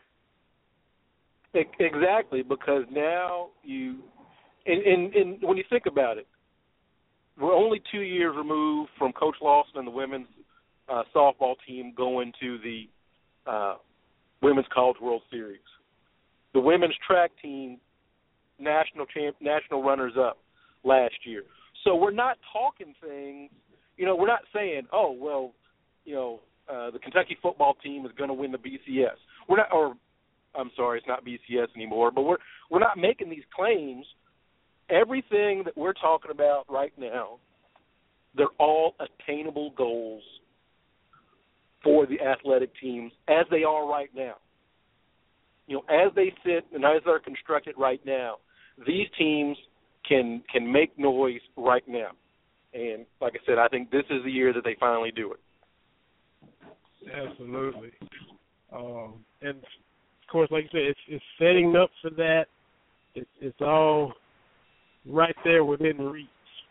Um, speaking of things not setting up and falling apart and crumbling, what about SMU? Probation, Larry Brown suspended for 30% of the season, which comes out to nine games. Got Dickie, Dickie Vitale, Dickie V writing that he should be banned from college basketball because he's a good man. He knows his X's and O's. Uh, that's obvious with him winning a championship at Kansas, winning a title with the Pistons. But when he left UCLA, they got on probation. When he left Kansas, they got on probation. Now he's at SMU. They're on probation. I mean, just unbelievable. Um, and when they were on probation, the UCLA and Kansas stuff, we were little. I mean, I don't. We, we can't really sit here and say we knew about that. Maybe we read up on it, you know, years later. I remember watching Kansas win that national championship in '88 against Oklahoma. I was ten. Oh yeah, I was ten. It was that spring. That was the second title game I ever watched. I remember watching. The first one, unfortunately, was Indiana Syracuse, and fortunately, I don't remember Louisville Duke in '86. I, I was probably just running around and you know just wasn't paying attention. Now, but now I hate to interrupt you, know, you. I remember that game. I remember that game because we were Louisville fans at the time, and I was in the third grade, and my dad uh made me a promise that if Louisville got into the championship game, I could stay up and watch it. So I do remember that in sixth grade. So uh, I, I hate to jump in, but I, I remember that one specifically. So my memory starts a year later with with the Keith Smart jumper to beat Boeheim and all those guys. But yeah, I just you know I just don't remember. I Pervis is the first cat I remember at Louisville, so that would have been like '89 or something like that. I guess somewhere along in there, '88, something like that. But I don't remember the '86 Louisville squad. Um, but I do remember '88 Larry Brown in Kansas winning, Danny Manning getting the better of Stacy King and Mookie Blaylock at Oklahoma. Uh, but I didn't really remember Kansas getting on probation after that, and I sure don't remember UCLA getting on probation before that. But here we are again, you know, SMU now in trouble. They just missed the in his first year, and then you got all these inappropriate things going on, fostering an environment that is non-compliant. Um, but this is, you know, and I'm look, I'm not I'm not gonna be one that's just trying to point my finger real quick at some other school because you know any school can act a fool at any time. So let's let I mean you know it, stuff can happen accidentally or intentionally, and before you know it, it can be investigations and allegations and and trouble. So let me not just sit there and say I'm you know reveling in it. You know, even when other schools do have stuff going on. Back in the day, Kentucky had stuff going on. But you know, Larry's all about the right way, and you know, a Carolina guy, and all this, that, and the other. And and I was just kind of shocked at this because you know SMU had the death penalty in football. You know, that's thirty for thirty about that now. All the stuff that was going on back then, and how I mean they just they just cut the head off a football team. It has been the same since. So I tweeted out yesterday. This this must be like the concussion penalty or the upset stomach penalty or, or the flu penalty because it's still SMU and it's a different sport, but they still get in trouble. Yeah, I mean, you know, and I'm not going to take a lot of, of of glee because, like you said, in big time college athletics, there's there's going to be situations like this. Boosters are going to be involved and and and whatnot what I think this speaks to, and again, I don't want to get on my high horse and and, and whatnot, but right, you've got that. You've got to have a a system in place where you're one, you're bringing the right kind of kids in, and two, you're surrounding them with the right kind of adults. And again, I may naive I'm, I may be being naive. I may be looking through this through my uh, big blue glasses, but I feel, especially when you look at Sandy Bell at UK, that we've got some checks and balances in place to kind of prevent a similar situation. I hope, I think, I believe. But when you know everybody likes to remind Kentucky fans of, of Cal and, and his vacated, well, this is Larry Brown. He's three for three. Yeah, and that's what Dickie V said. He's three for three, and not only that, but but two of the three, he wasn't. Yeah, SMU's kind of off the basketball map. But when you deal with UCLA and Kansas, I mean those are those are jobs that people are are dying to get. When you leave that kind of trouble in your wake. You know, fool me once, fool me twice, but but three times. I and you you don't want to say that he's guilty, but you would you would hope that when he when Larry Brown goes back into SMU, he says to himself or somebody says to him, you know what, we should probably do some things a bit differently to make sure we don't have the same issues that we did. And I like again, I like to think that that Sandy Bell and the UK compliance department and the coaches we have had, you know, we learned our lesson in the '80s when we almost had our death penalty. So I like to hope, to think, to believe that we have learned our lesson in Lexington, and that there are safeguards in place to protect the university and protect the interest of the student athletes. Now, again, I could be wrong. Something could pop up tomorrow. I hope not, but I don't know. But you know, and, and what we're seeing is the days of the coach being, well, I don't know, No, you should know. And whether that's fair or not, uh, you know, Jay Bilas talked about that on ESPN. But the, the days of the of the coach being solely responsible, that's where we are right now. So you've got to be able to not only do X's and O's, but you've got to build a whole system to kind of keep these things from happening. And I'm not trying to defend him in any way, um, but like you said, uh, build a whole system. The coach is solely responsible. Uh, Larry Brown is 75 years old, and you know the chances of him changing now is it's pretty late in the game for him to kind of get on board and adapt and look at building a structure to prevent this uh, to uh, reduce the vulnerability of things like this happening. Uh, this, no doubt. I mean, he's on. He's well into the twilight of his coaching career. Um, you know, you, gotta, you hate to play old and set in your ways, but that's kind of where we are now. Um, and and I mean, I never hated. I never hated Larry Brown, or, or like I said, didn't even really know a lot about his previous uh, missteps at the college level. I wasn't even really paying attention to what SMU was even doing after you know after his first year. I hadn't even really thought about SMU. Um, you know, and when he was with the Pistons, I mean, I was rooting for him like the Dickens to beat your Lakers in the finals.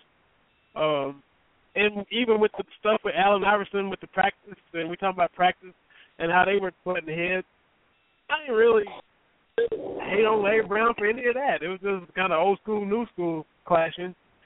But uh, you know, when you find out that he is three for three, you know, Dickie V said the same thing in his little piece on ESPN.com. Uh, and you know, Dickie is, loves baseball, big Rays fan, and he's like, you know, three for three is great in baseball, and just like you said. But when you're talking about three separate instances, three separate schools, three very similar results, then hey, you know, you don't take a genius to figure out we got problems. Yeah, and, and then you look at the whole Day uh, situation, and, yeah. and and and my thing is, and I keep saying it, I'm going to forever say it. Uh, I think Coach Cal, he he brings in the right kind of kids again, I'm not saying that uh, you know they're bad kids that go to other places and our guys are angels, but at Kentucky, we don't need to take someone who has academic issues. You know that doesn't need to be a thing. Or a, a Shabazz Muhammad. We don't need to take that on where he might have had to do it at Memphis, uh, at UMass, so, uh, again, I hope, I pray, I believe that we won't see that kind of situation uh, if, at, in Lexington. But you know, I could be wrong. But I just feel like we have learned our lesson. I, I believe that Cal has learned his lesson, and and so we do enough things to to keep guys on that straight and narrow. Yeah, and you can't let it slip. I mean, because it it'll slip quick and get away quick. So it's all about keeping it at high level and, and maintaining that constant, vigilant watchfulness at all times. Right, and and my whole thing is with enough people in the media and, and whatnot that aren't friends of Cal, and enough folks that aren't fans of the University of Kentucky, there are all sorts of eyes on on what's going on. So I think any misstep would be front page news. That's just me personally. Yeah. And no. I think that's got to be part of what Cal says to guys is, hey, this is a this is a big spotlight. You know, when you look at like a, a Willie Cauley Stein, he's going to be in the spotlight more in Lexington than he will be in Sacramento. As far as as yeah, people being yeah. passionate about the team, you know, a lot of these guys, it's a step down once you get to the NBA because it, there's there's just not that kind of drive in, in eyes like you are in Lexington. So I'm not surprised at what happened at SMU, and it, it could be an SMU thing. I mean, to be honest with you, you know, you don't want to link something from 30 years ago to now, but uh, you know, all these people from Memphis that kind of get on Cal for that vacated. Well, you know, the, you've had other stuff vacated too. You've had, you know, coaches go to jail for all sorts of things before Cal got there. You know, maybe it's you a little bit. You know. That's possible. That's three decades later. You wouldn't think, but it could still be. it could still be possible. Yeah, it, it, it, it's one of those things. I don't want to get too much on my high horse, but uh, can't. But can't. No, but but you can't. you could almost see this coming. You you could almost uh, see see this coming with uh, issues with SMU and Larry Brown. Yeah, yeah. Because like you said, like we said, you can't just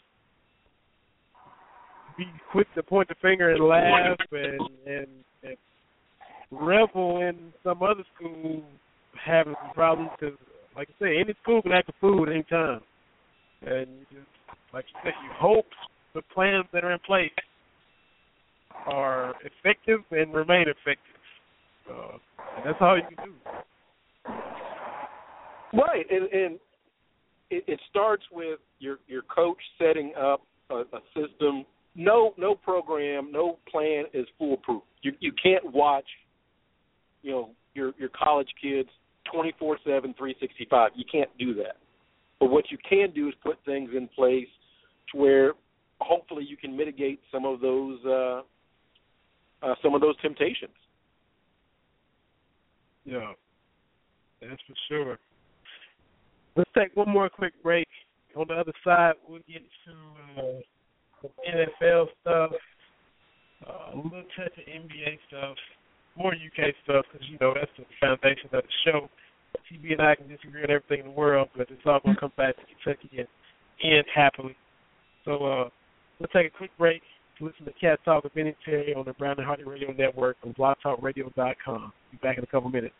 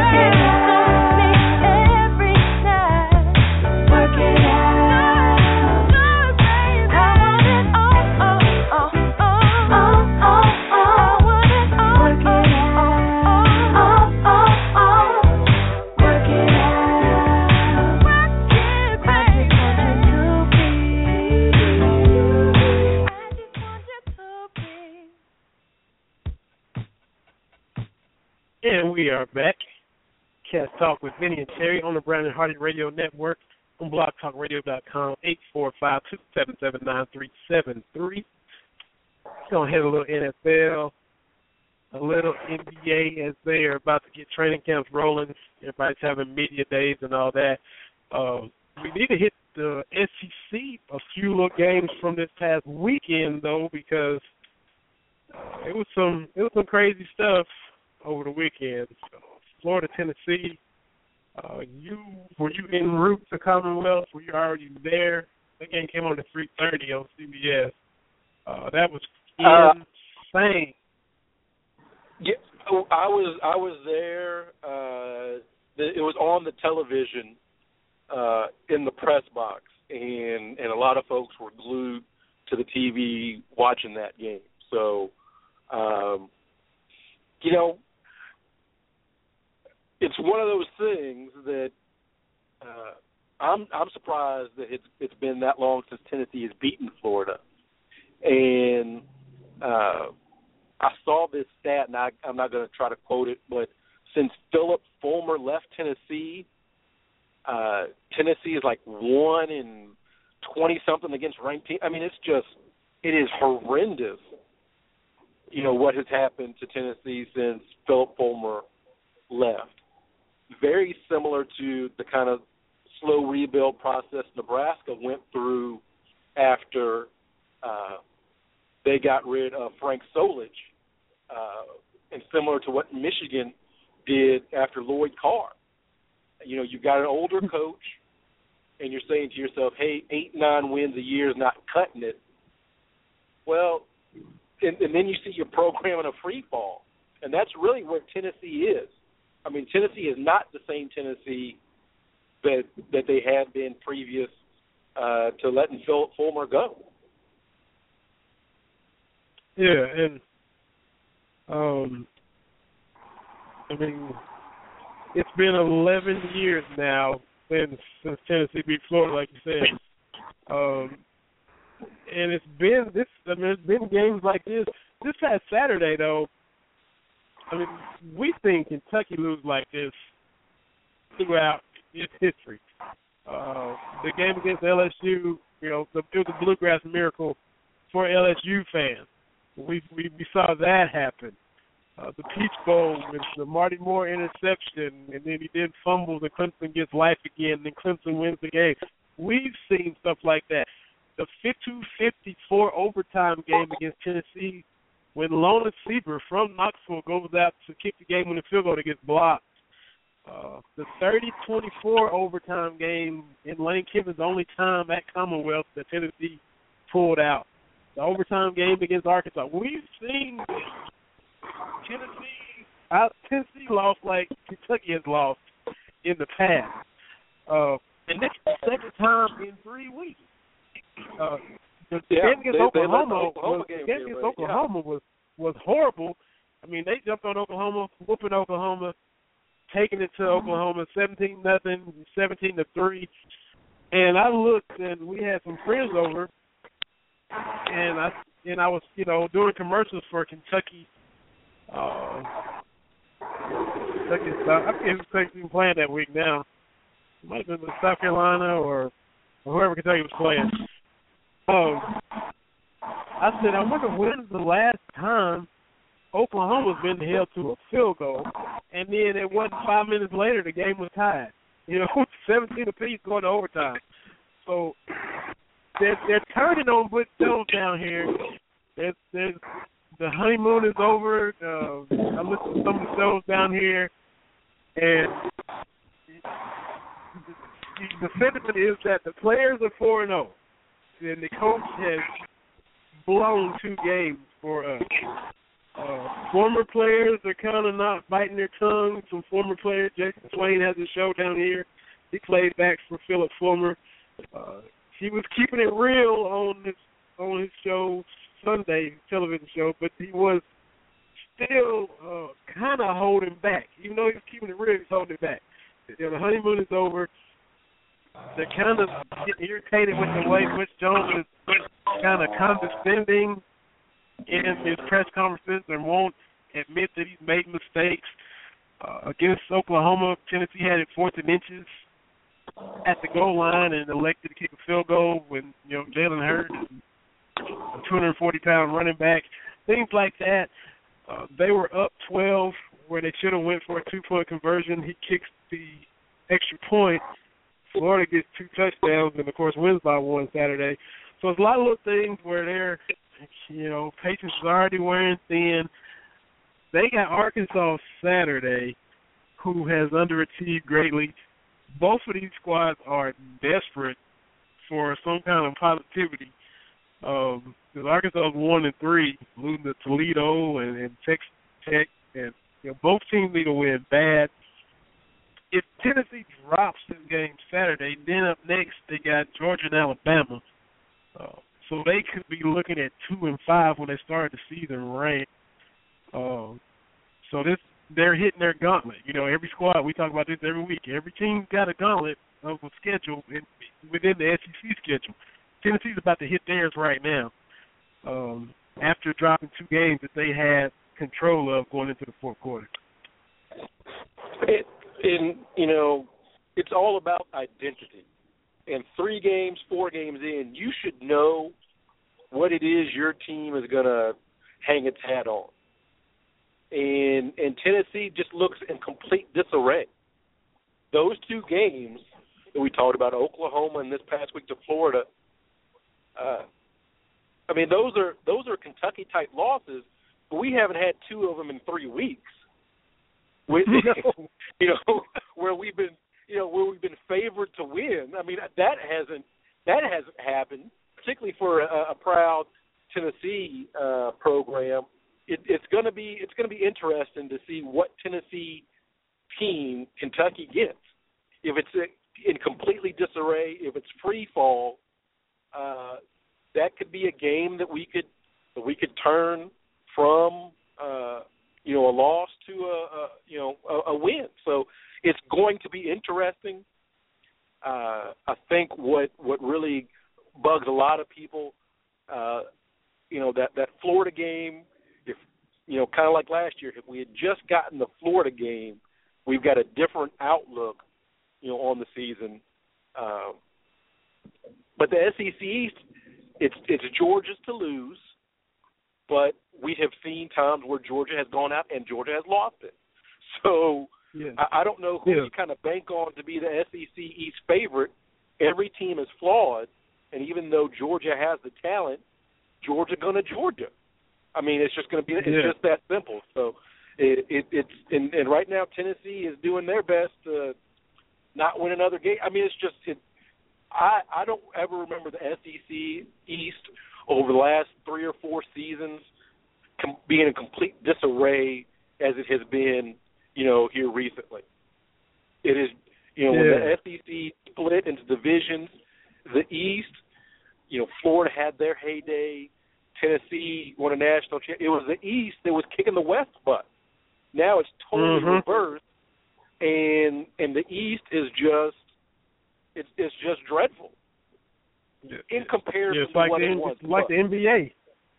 Like the NBA, East and West. The West is, is running things right now. Yeah, yeah, and in, in years ago, it was you know your Lakers. I'm not sorry, your Lakers, but your Celtics, your Sixers, uh, and then the, and then the Bulls. You know, having their run. Now everything's kind of shifted out west. So it's uh it's going to be interesting. This could be the year that Kentucky makes a little bit more noise because of the complete disarray. So it's going to be very interesting to see, you know, down the down the road, uh, what kind of team that Kentucky ends up uh, we we end up getting, uh, you know, from Tennessee and you know even from Georgia, because Georgia going to Georgia, and you know I'm not, Yeah. I'm sorry to say that, but they but they will. They, I, I think, for all the talent that has come through Georgia, you would think they would have at least an SEC title on their resume. You know, more than they. You know, you you would think they would have done a lot more than what they have. Yes. Um, one of the shows down here in Knoxville. It's called Four Quarters Radio. Uh, John Reed and Charlie Burris they co-hosted in the afternoons. I catch them on the way home from work, and they had been interviewing some of the Tennessee players, and they some of them have been quoted as saying that in the Oklahoma game they knew they were going to lose in the second half. So it's it's, it's some little some little bit of you know not buying into the coaching staff um, against Florida. They're saying all the right things, but you know they kind of get the vibe they're rolling their eyes and you know, are is it going to be like you said? They're at the crossroads. Is it going to be that the players just say, "Screw it, we're going to win for us," or are they going to check out? and you know, they're, they're and they're like, you shouldn't be feeling this way four games into a season, already ready to check out. But that's where they are after these two meltdowns. Um, everybody, of course, saw the and you know we don't just bag on other teams like this on the show, but this was just ridiculous and I mean everybody's talking about it, so you know we had to as well.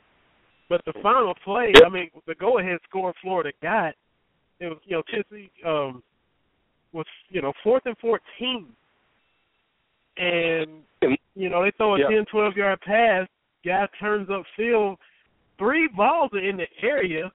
Uh, his teammate comes and makes a block, kind of bowling pin two of them. He goes to the house untouched. Prior to all of that, Florida converted on fourth down after fourth down after fourth down, and it wasn't quarterback sneaks for you know fourth and an inch. We're talking fourth and long, fourth and five, fourth and eight, fourth and ten. They were five for five on fourth down. On the season, Tennessee's opponents are nine for ten in converting fourth down. Opposing offenses convert on ninety percent of their fourth downs right now. Um, John Chavis, you remember John Chavis was a long time defensive coordinator for Tennessee under Phil Fulmer. All the UT fans used to rip on him because when it would get to third and long, you know, opposing teams would convert. They would call it third and Chavis because he knew Tennessee was going to give up the first down. Now John Jancek is the uh, defensive coordinator, and now they call it fourth and Jancek because you know when it gets to fourth down, the other team is going to convert on fourth down. Four Quarters Radio, this the radio station, the radio show I'm talking about, they're going to get creative. They change their Twitter handle kind of like you do. You know, you're Terry Towles Brown this week. They have changed theirs to Three Quarters Radio because the running joke down here is if you ask Butch Jones for change for a dollar, he'll give you three quarters back because he's not going to use the fourth quarter. That's that's what's going on down here right now. That's what's happening right now. And four games in, that's what's happening. and and and that's not a good sign. Uh, you know, teams, you know, three four games in, this is this is your identity. This is, you know, you've got to uh, you, you kind of kind of know how you're how you're doing it. When you look at what Tennessee did against Florida, that raises a lot of questions. When you look at what Kentucky did against Missouri, that answered a lot of our questions. And that you want to be answering them in week four and week five, not asking more questions. Exactly. Exactly. Um, got to acknowledge we got a couple tweets from well, several from Northern Kentucky Cat who just followed the show. Appreciate that. Because, uh, he's a big fan of the big reviews of Michelle and company and Mike McQuinn. Um, he was wondering if there was any other way to express disappointment you know, with the Boom situation without being negative and, you know, and like we all talked about when Michelle was on, just keeping that off social media, don't tweet at kids. Handle it the same way you handle disappointment in your day to day grown up life. You know, you gotta handle it properly and deal with it the right way. Uh, but everybody who was who get negative and and, and, and tweet and, at a kid and, like that, that's ridiculous. Yeah, and, and I'm not saying that coaches and players are above questioning. Like you know, you can you can ask Coach Stoops, okay, why did you make that call on that fourth down play? I think that's totally fair. My yeah. thing is I mean, this mindset where we, we we we say that you know the coaches aren't coaching to win, and the player, you know, That's that's my whole thing. But yeah, you can certainly question a coach. Yeah, I, I think yeah, that's that's part of it. They should expect that. But uh, to tweet negative stuff at a player, at a coach, uh, that that's that, I, I just don't feel good about that, particularly a college athlete. Uh, that that that I think is is a is a no go. Absolutely. Um, and just to go ahead and get it out there now, we got about ten minutes left. If we go past eight o'clock, um, our own air session ends at eight. So if you want to catch the remainder of the show, you can call in and just you know be on hold and listen. Or everything past eight will be on the podcast. We'll run a couple minutes over, just so you know.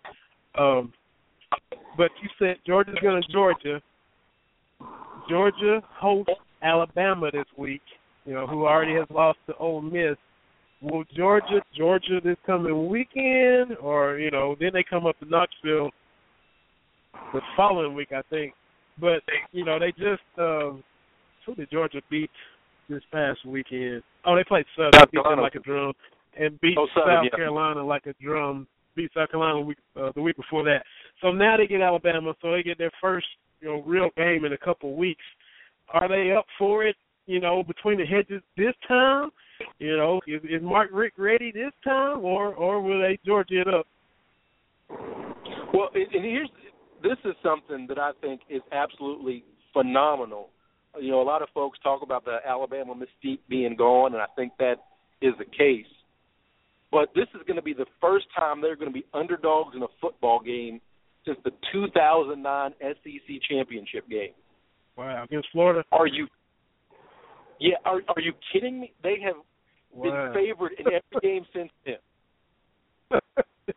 I'm, that is that is mind-boggling when you think about it. Vegas is in the business of making money, and they have made Alabama favorites almost what six straight years. That is insane. Yeah. Okay, now that being said, uh, I think the Alabama mystique is gone because, as we saw against Mississippi, they're not scared of Alabama. And Yeah. when Alabama closed the gap, Mississippi just kept firing instead of getting conservative as as teams want to do. That being Ole said, Miss Alabama beating Alabama two years in a row. Yeah, Ole Miss beaten Yeah, them two so- years in a row. Yeah. hmm Yeah, so they're not. You know, the teams aren't scared of Alabama. Alabama is good, talented, and you know Georgia can very well lay a dud in this game. Uh, Yeah. I'm, it, you know, I'm saying the mystique is gone from Alabama. It's still a good football team. It's still Nick Saban, and he's got the hardware to back up. Hey, he can right this ship. They can still they can still make some noise. They can still go out and do some things. Uh, so that's going to be an interesting game, even though it's at Georgia, and you know they are favored. I, I don't know. I, I I would not put any of my hard-earned money on Georgia to pull that out. Yeah, and and in the big spot when the the light is the brightest, you you tend to you you side with Nick Saban over Mark Richt when it's you know crunch time, money time. Trap based And- record.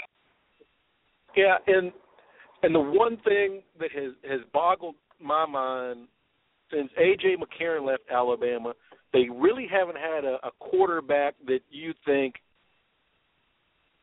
can can serviceable.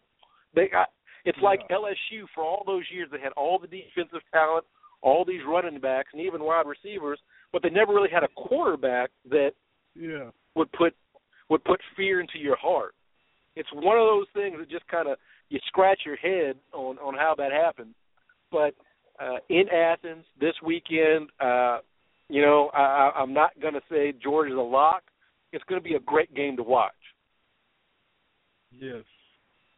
And I guess we'll all have to be Ole Miss fans if we're gonna do the scoreboard watching thing, kind of like you know pennant pennant race baseball. Ole Miss is playing Florida, so uh, us being in the East, you gotta hope Florida takes a loss at some point. So uh, got to be pulling for Ole Miss to try to, to knock off the Gators, who are undefeated still yet. Yes, definitely, definitely. My oldest Big Miss, her her teacher uh, as an Ole Miss grad, and she has been hotty toddy uh, uh, the week after the Alabama game because she knows I'm a big Kentucky guy. She was oh, she's living the high life, living the high life uh, right now. So, uh, but again, you know, Ole Miss started out strong last year, kind of faltered. So we got to see how they can you handle success, and that's going to be. And we talked about it earlier with some of the Kentucky teams. Is as you move from being, you know, the challenger to the champ, you know, getting to the top is one thing. Staying on top is, is something completely different. And, you know, can the team, can the coaches, can they handle that? Right. Exactly. Um real quick, just from your experience at Commonwealth, was it was it noisy? Was it raucous? Was it you know popping the entire night? Because I think a, week or so ago, uh, guys on KSR talked about some people complaining, people complaining about the noise. Kind of, you know, uh, a, a segment of people were emailing Mitch Barnhart.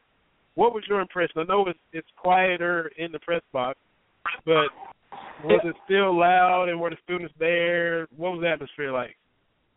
Well, and that's the thing. Uh, a lot of folks don't realize the press box. It it's not soundproof, but you you can't hear the outside noise very well. Yeah. And instead of the PA guy, there's just a, a, a kind of I won't. He's just like kind of robot guy that says, "Run, Boom Williams, eight yards, first down, Kentucky." That's how the Right. come over the. So you really don't get a feel until the once the Cats came back out from halftime and and started really making noise. The crowd did well. It was I thought it was a a fairly good crowd. Uh, I would love to see the upper uh, corners of the uh, sideline bleachers. I would love to see those filled against Eastern, and definitely against uh, Auburn, uh, because as we've said, as Michelle called in and said, and other people, this is not your same old Kentucky Wildcats.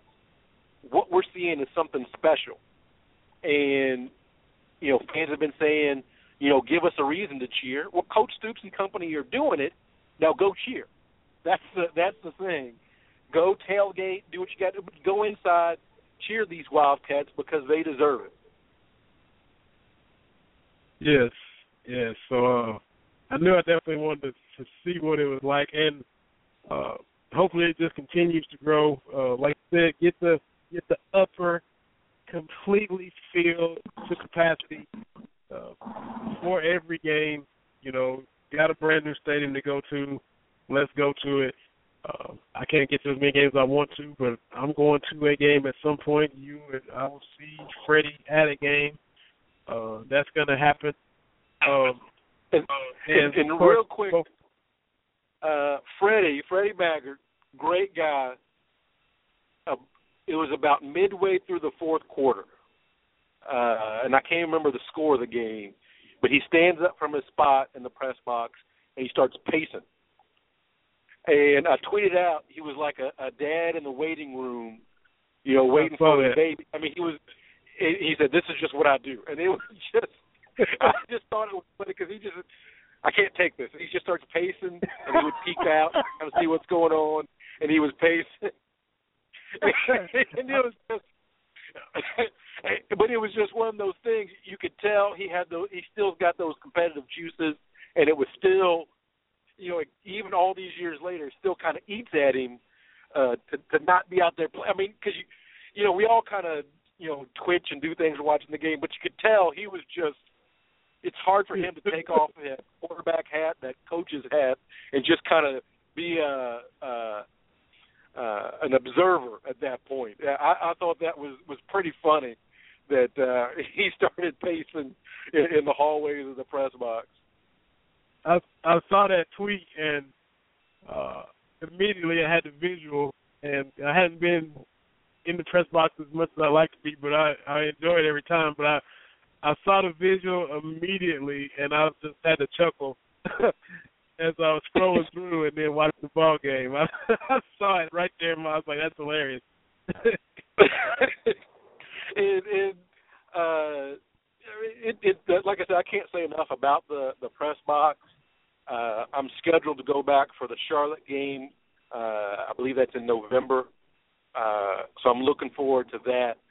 Uh, but it does give you a nice perspective uh, on the uh, on the game, and it's always nice to hang out with other you know writers and, and kind of talk things out. And uh, you know, I had fun watching people watch the Tennessee game. That was that was pretty interesting.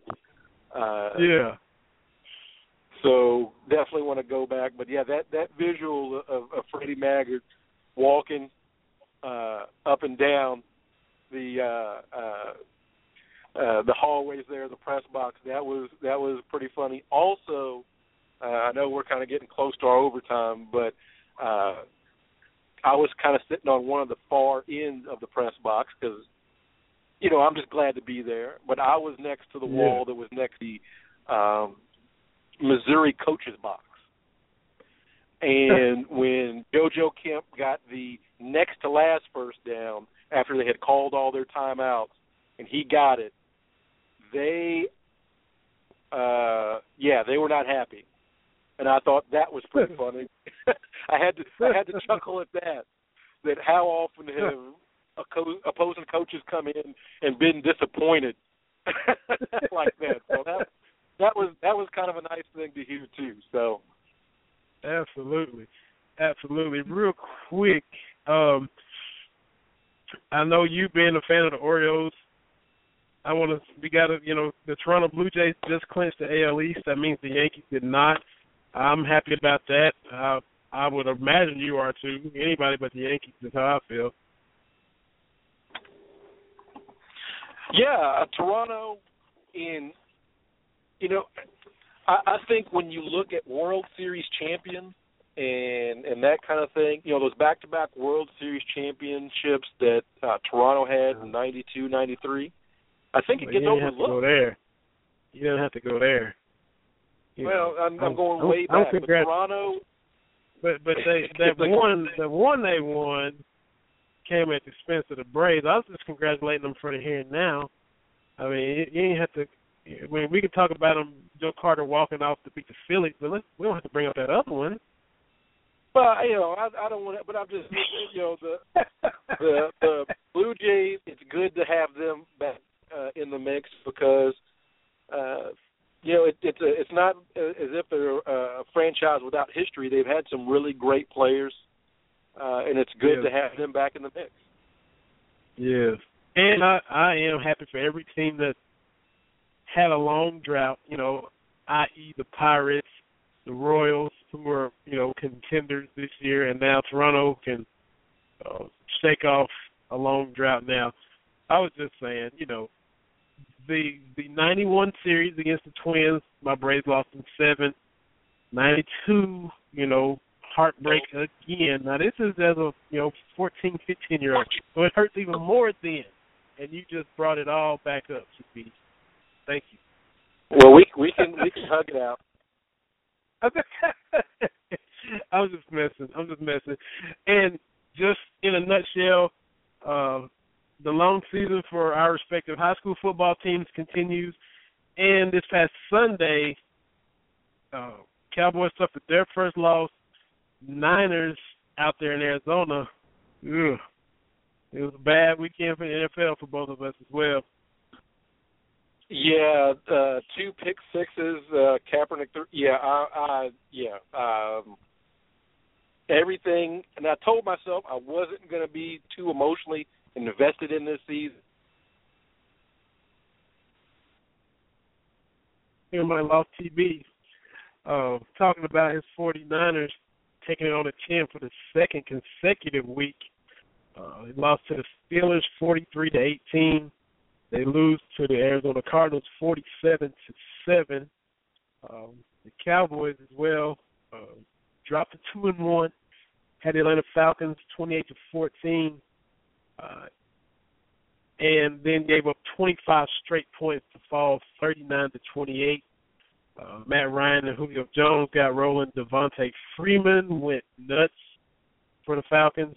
Uh, first time a guy had 150 yards rushing, 50 yards receiving, three touchdowns in the game. So anybody who had him on their fantasy squad, they had a great day.